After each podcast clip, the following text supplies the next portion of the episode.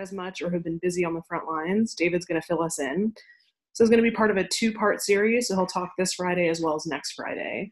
I just wanted to let you guys know that we'll be looking at the chat box on the right side, so you can ask questions if you want. David will keep his eye on it, and if he's able to, he'll stop and answer the questions along the way. Or if you wait till the end, you can ask questions. He will repeat the question and then ask if the speaker wants to verbally kind of communicate, or he can just read the question out loud and keep you muted. In the meantime, I'm going to mute everyone so there's no feedback, and we're going to go ahead and get started. So take it away, Gordo. Hey guys, I'm David Gordon. I'm one of the critical care fellows, like Andy said. I did my EM residency here, and then I left and went to Stony Brook, where I did a recess fellowship, and then I came back to do more critical care. So I'm talking today about COVID controversies. I was pretty lucky that my schedule kind of fell on, it's a little light right now. So I've had the opportunity to sit at home and just kind of read about all this stuff and watch it evolve. So today I want to talk about some COVID controversies. I have no conflicts of interest, except for one, which is that everyone should stay home if you can. My objectives today are to understand the coagulopathy of COVID, understand the risks of aerosolization with high flow and non-invasive support, and what some of that evidence is, and understand some of the physiology and evidence behind awake proning. So first off, the coagulopathy of COVID. So there's been a lot of discussion about microthrombosis and different kinds of thromboembolic events going on with COVID. There's a couple of case reports, a total of 3 patients with PEs. There's a case report of acrocyanosis or ischemia with 7 patients. There's some unpublished case reports of acute type 1 MIs. There's some questions of, is this related to AKI? Questions about DIC. And when we look at the autopsies of patients, we see some blood vessel congestion and some small vessel hyaline thrombi. So there's a lot of anecdotal evidence out there, but not lots of hard evidence regarding the existence of these thromboembolic events. So let's take a look at what there is. In the case series of 7 patients that got published in Wuhan, there were 7 patients with an average age of 59, and they had acroischemia, places you'd expect, the fingers and toes. They had some skin bulla and some dry gangrene. I only had access to this as the abstract because I don't speak Mandarin. But they had elevated D-dimers, fibrinogen, and fibrin degradation products in most patients. I don't know what that means. And the PT was prolonged in 4. I also saw that D-dimers and the fibrin degradation products increased with the progression of disease. 6 of the patients got low molecular weight heparin, and the D-dimer and fibrin degradation products decreased, and 5 of those patients died. So it's probably not good if they hit the door and they already have this going on. What's the real risk of venous thromboembolism in these patients? This is a retrospective study that is from Shanghai. One of the risks with all the COVID literature is that it's coming out very quickly and it's not all peer reviewed. So this paper is not yet peer reviewed, but there's 138 patients in Shanghai, almost 11% of which were critically ill with an average age of 52. And 40.6% of the patients had a comorbidity. Most of the critically ill patients were older, had comorbidities, and they had higher D-dimers.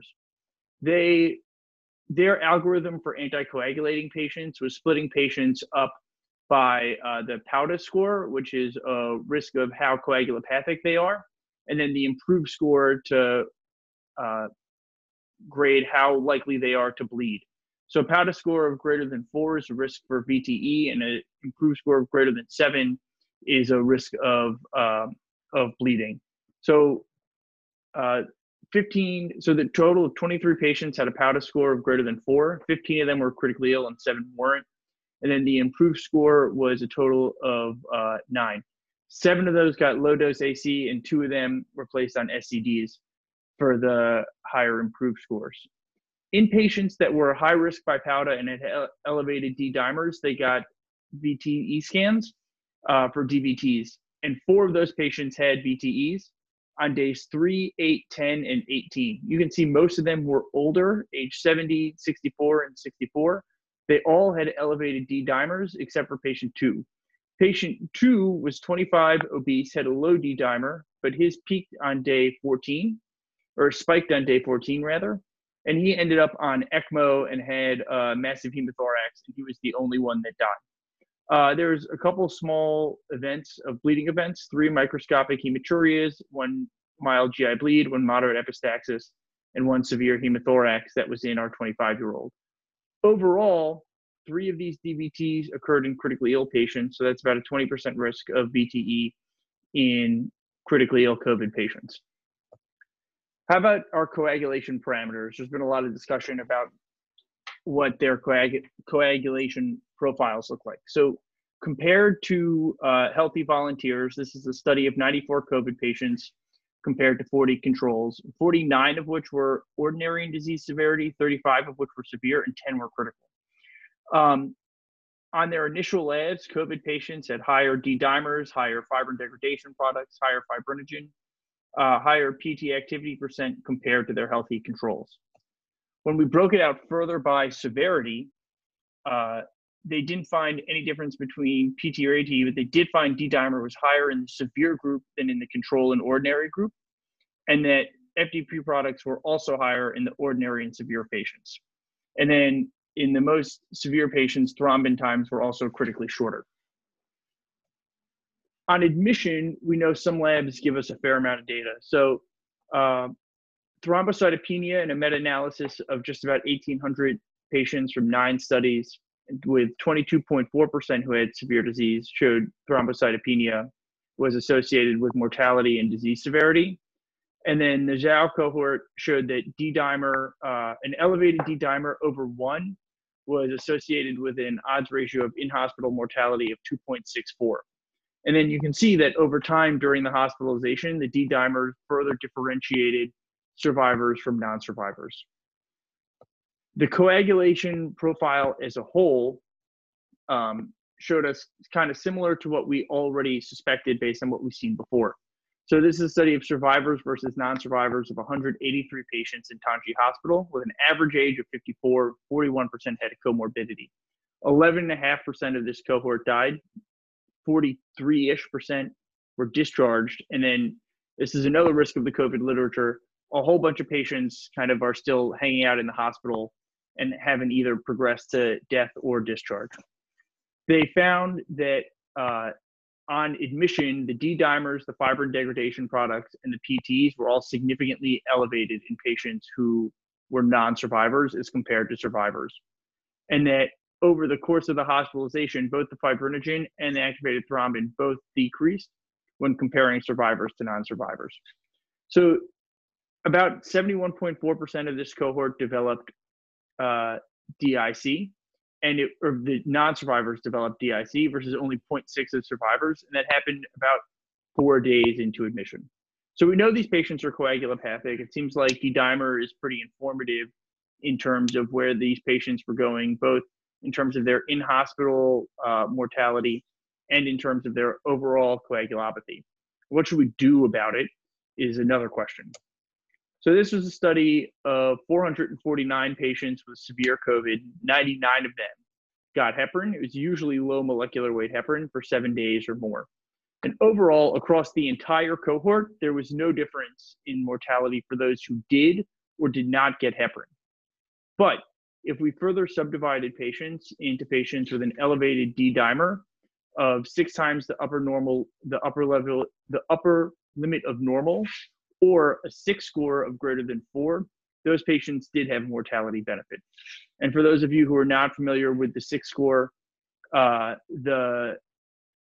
inputs are the prothrombin time, their platelet count, and then the total SOFA score. And either the PT or the coagulation, those have to at least add up to 2.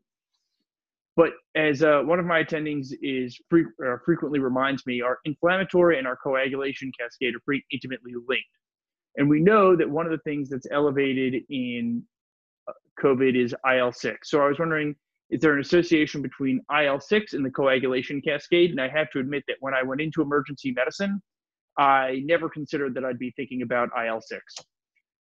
So IL-6 we know is elevated in these patients. And after day 4, we can see it also separates our survivors from our non-survivors. IL-6 increases the extrinsic pathway. It increases platelets and fibrin clot formation. It increases thrombin, antithrombin, three complexes, and the prothrombin activation of F1 F2, or F1 plus 2. We have a drug that targets IL-6, which is tocilizumab, and I was wondering if tocilizumab had any impact on our coagulation profiles. I don't see any data specific to COVID regarding the answer to this question, but I did find it in rheumatoid arthritis. So this is a study of 15 patients versus 40 healthy controls, 8 of which were novel tocilizumab patients, and 4 of which, or the rest, had been on tocilizumab for maintenance therapy. We can see initially that the F1, F2, and the D dimers are elevated in the naive group. But at 4 weeks, both the D dimers and the F1 plus 2 products are decreased. And we see a similar phenomena with our ESR and CRP with our inflammatory cascade. So that tells me that not only that tocilizumab may have an impact both on our inflammatory cascade, but also on our coagulation cascade, if indeed the coagulation is feeding some of these thromboembolic events. So the International Society for Thrombosis and Hemostasis came out with their guidelines for checking coagulation and how we should treat people. So admission labs, they said we should check D-dimers, which I think is reasonable based on what we've learned so far, PT and a platelet count. I don't know that we need to check anything beyond a dimer at this point. We should be monitoring the D-dimers, PT, platelet counts, and fibrinogen. And then we should consider low molecular weight heparin in all COVID admissions in the absence of a contraindication. And if patients start bleeding, things should go along the normal bleeding guidelines. So objective number 1, our coagulation parameters can be used for risk stratification. These patients are high risk for coagulopathy, heparin, and anti-inflammatory patients, and understanding that may be beneficial. This is not the coagulation cascade. This is for those of you who had a chance while all of you guys have been hard at work. Most of the rest of the world has been watching Tiger King on Netflix. It's a pretty wild ride for those of you who haven't gotten a chance. I see there's a question. So the question is prophylactic or full dose. So there's a couple questions. Low molecular weight, heparin. I don't know that we have definite answers for how we should be dosing our anticoagulation. And specifically for anti-inflammatory meds, I think tocilizumab makes a lot of sense. The steroid data is a little more conflicting in these patients. They didn't those were daily labs that they recommended, John. The question was, did they recommend the frequency of monitoring? So objective number 2, and Dr. McCurdy asked, is there any mention of TEG or Rotem in these patients? Not that I saw, although I think that'd be really interesting to look at. It does seem like their coagulation profile tends towards a more hemorrhagic form of, or sorry, a more thromboembolic form of DIC than hemorrhagic. But I think, you know, a TEG would certainly give us more specific and more targeted information than just checking the labs that we're checking now.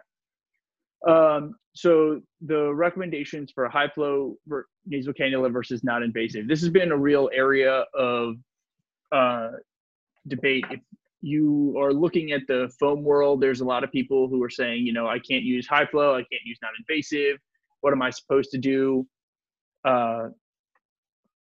with these patients? So what's the actual evidence here? So the Society of Critical Care Medicine recommends that we use high flow over conventional oxygen and over non-invasive.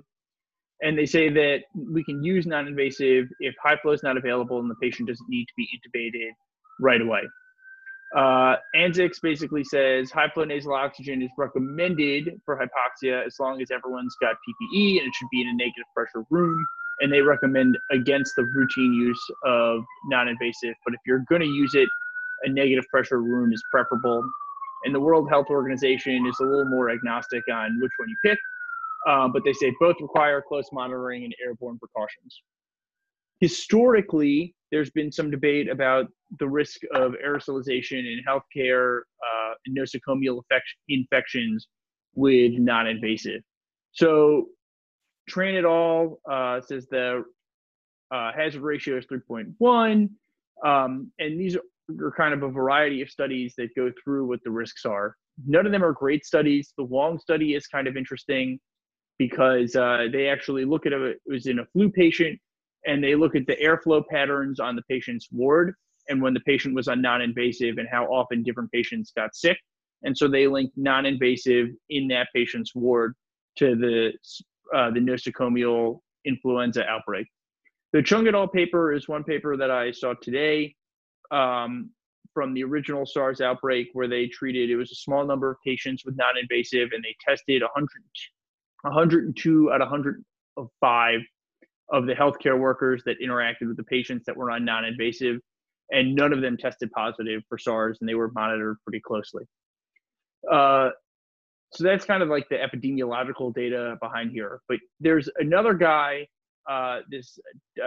who has a HPS simulator where he basically blows smoke out of a patient's lung at different types of tidal volumes and then measures its sagittal and horizontal dispersion to get an estimate of what aerosol dispersion of different types of respiratory support would be. So this is an experiment he did with a non-invasive mask, purposefully with a mask leak. And he showed that, so the dark blue area is where your risk of exposure is less than 10% to the smoke or whatever would be aerosolizing. So, and that's about 0.25 meters away from the patient. You can see when there's a mask leak, you have two distinct jets of exposure. And there also is more horizontal exposure when you have a mask leak as compared to when you do not. Either way, those distances are still pretty small. In that same experiment, he used a non-invasive mask and he increased the amount of support that he gave the mannequin. So this is just the heat map for the 18/4. Setting, and that the radius of that cloud is about 150 millimeters, and it's 300 centimeters above the patient. There's similar heat clouds for the 14/4 and 10/4. For comparison, the 14/4, that radius is 125 centimeters. The graph on the right is a measurement of how far out the patient is, how far out that dispersion is from the patient horizontally. And you can see that it, at about 200 millimeters from the patient, that risk drops to less than 10%, especially if they're on 14/4 or 10/4, although it is a little bit different in each direction. He did another study where he looked at nasal CPAP, and you can see in those dispersions as well, it's all under 400 millimeters with the nasal CPAP with well-fitting CPAP. And that in severe lung disease, the amount of dispersion is less than as you have higher, as you have better lungs and usually higher volumes. This year, or last year at this point, he did a study with high-flow nasal cannula, which is especially relevant right now, where he looked at high-flow nasal cannula at different flow rates, as well as different types of lung injuries. As we would expect, based on what we've seen so far, the highest dispersion was on high-flow nasal cannula with healthy lungs, and that was 700 mLs at a respiratory rate of 12. There were a couple other things that were different. And our lowest dispersion was at 10 liters per minute of high-flow nasal cannula support with severely injured lungs. But you can see the lower support, the less dispersion there was.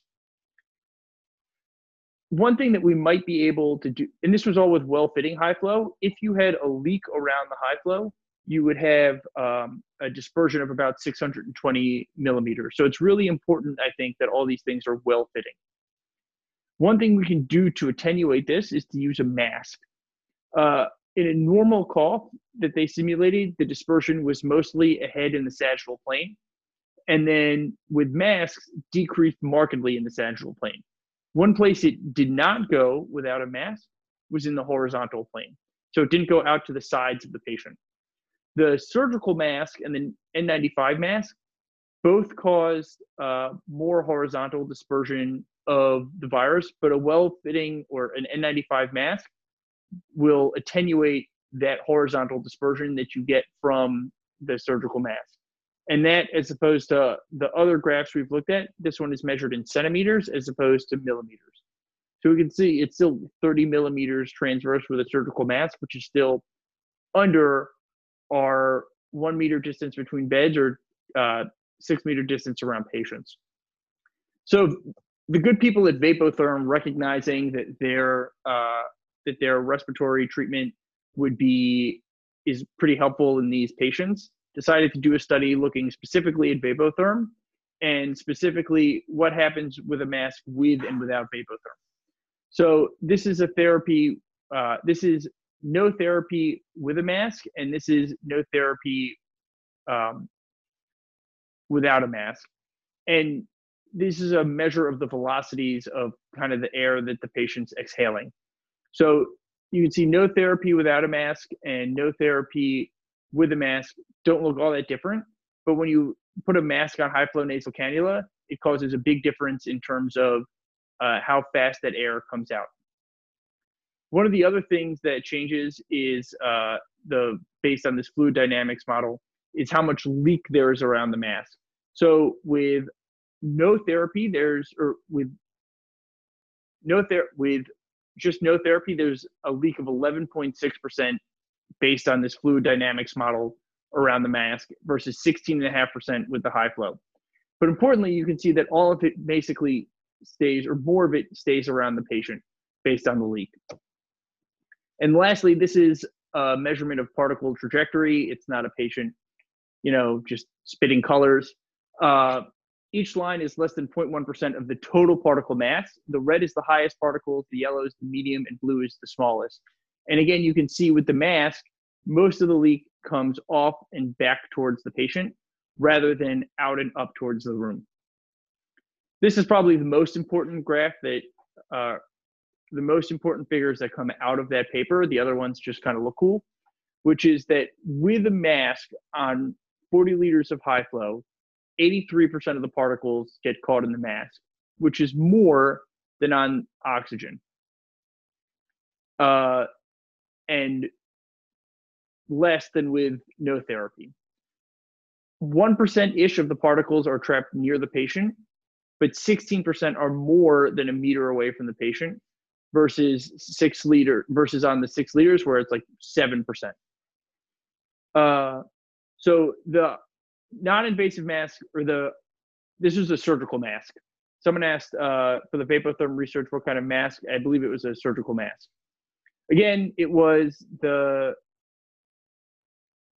so the smaller bore cannula was specifically for the Cami said it was a smaller cannula. That was specifically, I believe, for the CO2 clearance section, and they did it on 40 liters. So 16% went a meter away from the patient. So it's important to keep in mind that we have to know where our zones of safety are. So for objective number two, our non-invasive and high flow are going to be important modalities for managing this. And we have to use the information we have to use them safely, but be careful when we're near the patient. So a lot of us have been bored at home. This guy counted all the holes in his laundry basket. So one thing that I think has been really excited to come out of this that I've been really excited by is awake proning. So this is the process of putting patients who are on CPAP or any kind of non-invasive or high flow or even just regular oxygen in the prone position. So we all think proning works, probably based on the Perseva study, or the Perseva study indicated to us that proning works. It improved mortality, it improved the ICU length of stay, and improved our ventilation free days. We don't have to belabor Perseva. The physiology of proning was really interesting in that basically what's happened is when you flip patients over, you're changing the pyramid shape of the lungs and the rectangular shape of the chest to having the base of the pyramid higher, and that's because the dorsal part of the thorax has a lower compliance, and therefore you get more uniform ventilation of the lung and less VQ mismatch. So we can see the effect of high flow on the uniformity of lung ventilation and improvement in expiratory lung volumes. So with 20 volunteers, we can see that in phase 1 is room air, phase 2 is with high flow nasal cannula, and phase 3 is back to room air. In they did this in the supine and the prone position. So they took 20 volunteers in the supine position, they had them breathe room air, they gave them high flow nasal cannula, and then they did it again on room air, and they also did that in the prone position. Both positions with high flow nasal cannula had increases in their lung impedance, but the respiratory rate decreased going from phase 1 to phase 2 in these studies. The more interesting thing as it relates to this concept is how that increase was distributed. So in the supine position, high flow nasal cannula increased EELI more, but it was preferentially distributed toward the ventral regions of the lungs. In the prone position, there was almost complete uniformity with how that improvement was distributed from the ventral to the dorsal lungs, which tells us that there's a more uniform improvement of ventilation of the lungs. In 2015, there was a retrospective study of 15 patients. 13 out of the 15 had pneumonia, and they underwent 43 proning procedures for 3 hours. They lasted about 3 hours for twice a day. They were all on a variety of different oxygen masks or oxygen supports, including masks, high flows, helmet CPAP, mask non-invasive.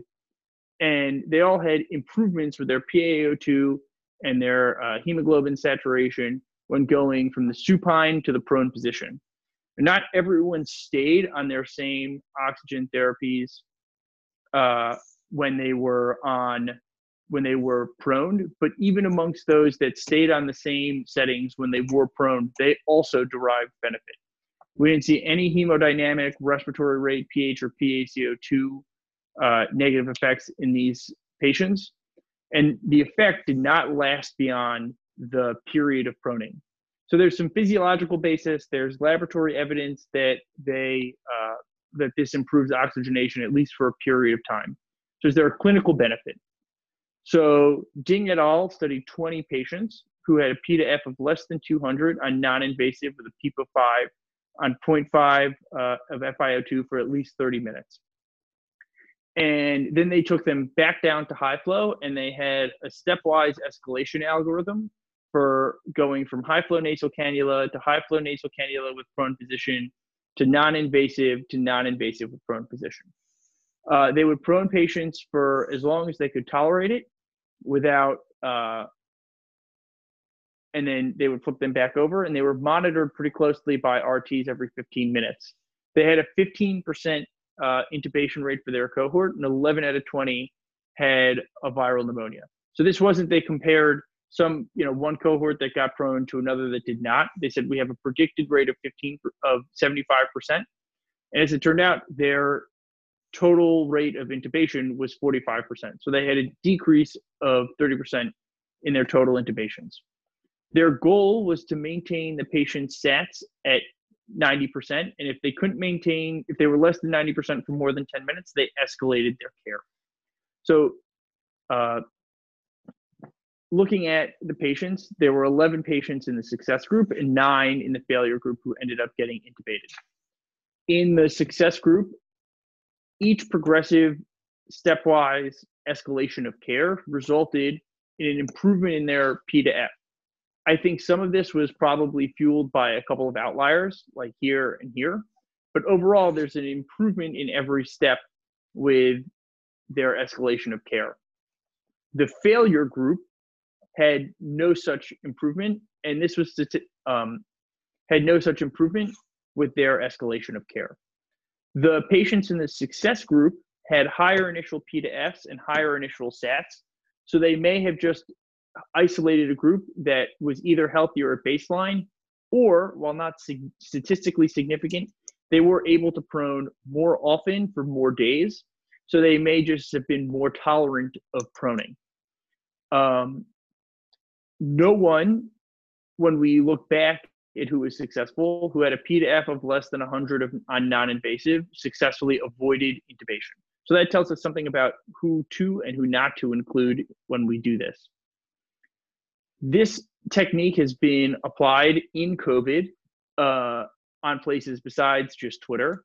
This is a protocol out of China where they took 610 patients and they had an early warning system. And I tried to email the authors. I couldn't find them. I tried to email them through the Annals of Intensive Care Internal Medicine.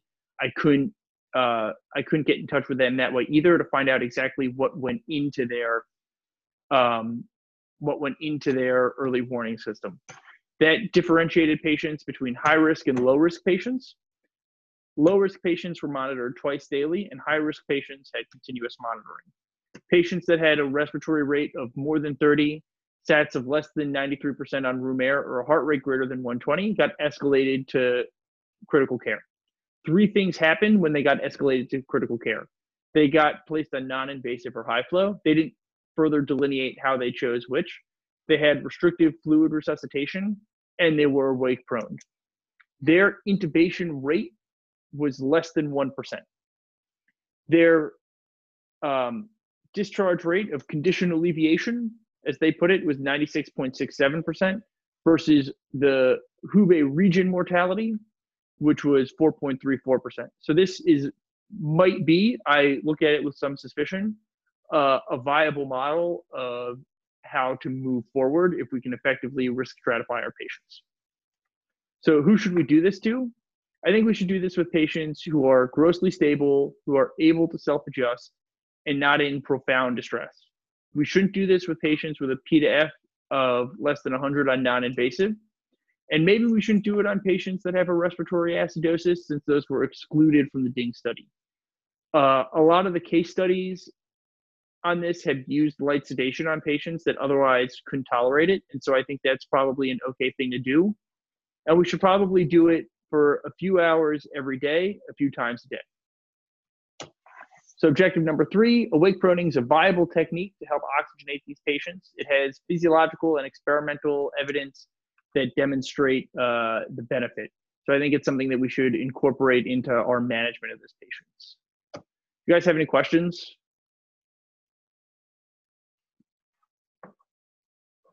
Oh, I'm looking at the chat box. I don't hear anything. Is there a way to unmute everybody or unmute some people? So Gordo. Yeah. So there are recommendations that we therapeutically anticoagulate all COVID patients, not just the ones who are in DIC or at high risk. You mean the ISTH guidelines? Yes. Yeah, they said consider it. I mean, we've got to start off somewhere. Wouldn't we want to do the people with D-dimers that are over 6 times upper limit of normal or something? Yeah, I think to me that sounds really... That's where the money was. Yeah, I think that sounds to me really reasonable as a place to start.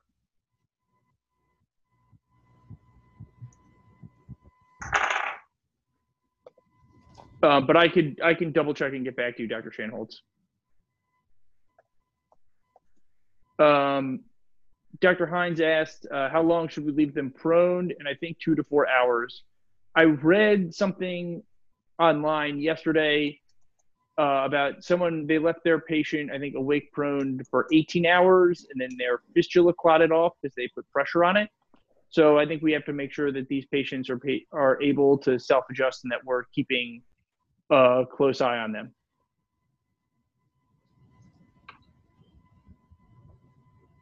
Any other questions?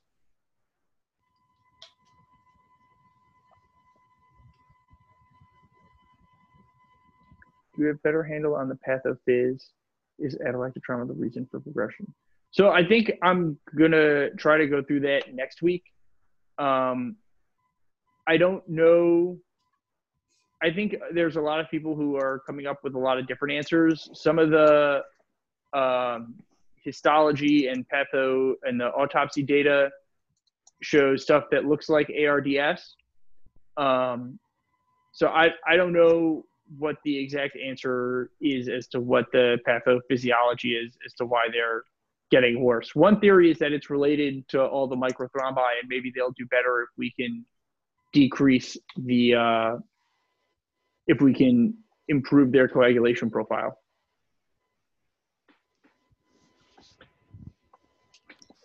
Hey, Gordo. Yeah. Do you think that the patients who have these ridiculously elevated D-dimers who have disproportionate hypoxemia should get scanned for PEs to determine if we should increase their anticoagulation from just prophylactic to treatment dose anticoagulation? So I think that's a really good question. I don't know that there's a definite evidence-based answer to that question. In the case study of the patients who got DVTs, or in the case series of patients who got DVTs, they all had elevated D-dimers, and the one with the lowest D-dimer, his D-dimer spiked. I think that we probably, if we see a big spike in D-dimer, or that prompts us to anticoagulate, or a sudden change in our oxygenation, it's probably not unreasonable. Part of the, one thing that we might have done would be to echo them, but if they have hypoxic vasoconstriction, or they have, they're developing right heart strain for another reason, that probably doesn't help us figure it out. So I don't have an evidence-based answer for you for that question. I think they probably should just get anticoagulated unless there's they have a real set of risks with it, and then maybe those are patients that we should scan.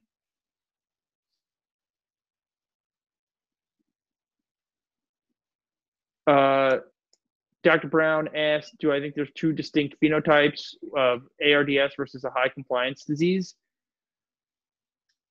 From what I'm reading, I don't know. It sounds like more people who, when they get sicker or getting worse, when they get intubated, they develop worse ventilation with these really high PEEPs. So maybe staying away from really high PEEPs is a better solution, and just supporting their respiration with minimal support is better.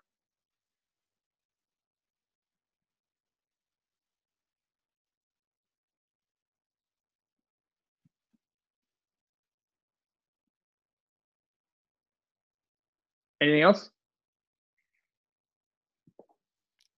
Gordo, I think that was awesome. You did a really nice job. I very much appreciate you synthesizing the literature for us. Oh, let's see, Mike McCurdy. Evidence for ECMO. I have no evidence for ECMO one way. Ooh, that reminds me, one way or the other. Also, our Maryland Crew Care Project team has put together a nice summary of stuff. I'm trying to filter things as I get them. Dr. Teeter over on the trauma side is putting together a section on the ECMO outcomes. This is actually a really cool initiative because it's fellows and residents from all over the hospital. You have Lucas, Dr. Skleja from the emergency department. It's most of the critical care and palm crit fellows, but even the trauma fellows are doing it. So we have a lot of people contributing, which is really great. If you find an article that you think is really helpful, shoot me an email with 3 points, and I will upload it on the site so that we can keep filtering and uploading literature for everybody, so that all the people who are in the trenches can be updated on what's going on. Yeah, Dr. McCurdy, go ahead. Yeah, can you all hear me? Can you hear me?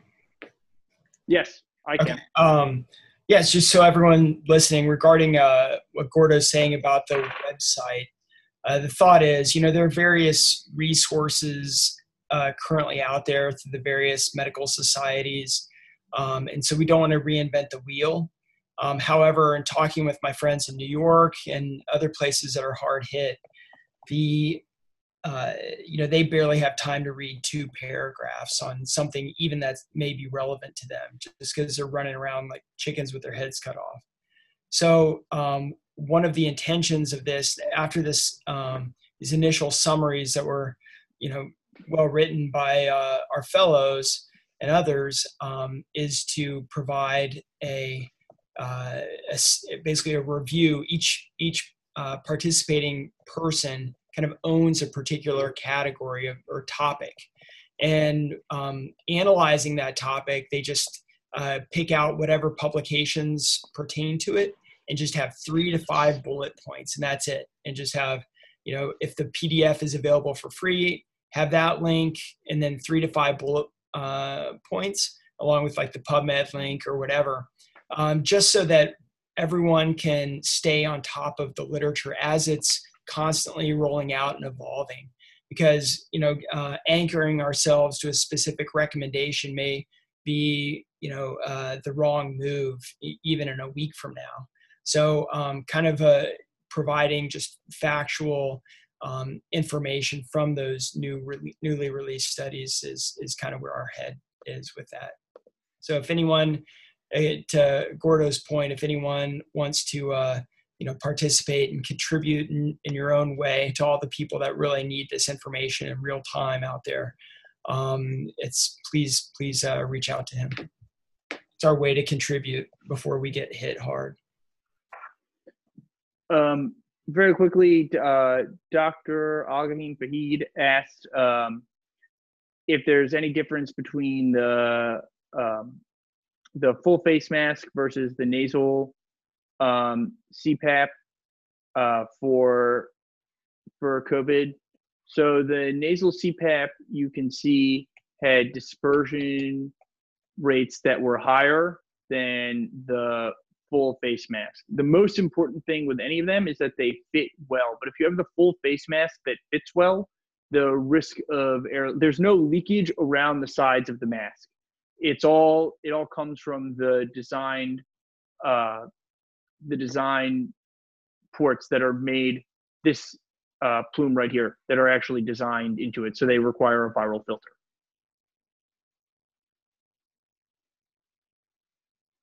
Does that answer your question?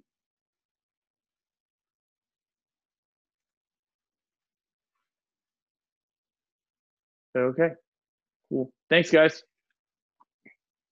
Thank you, Gordo. We very much appreciate it. We will see you next week for the second part of your update. Yeah. Thanks, everyone. Thank you.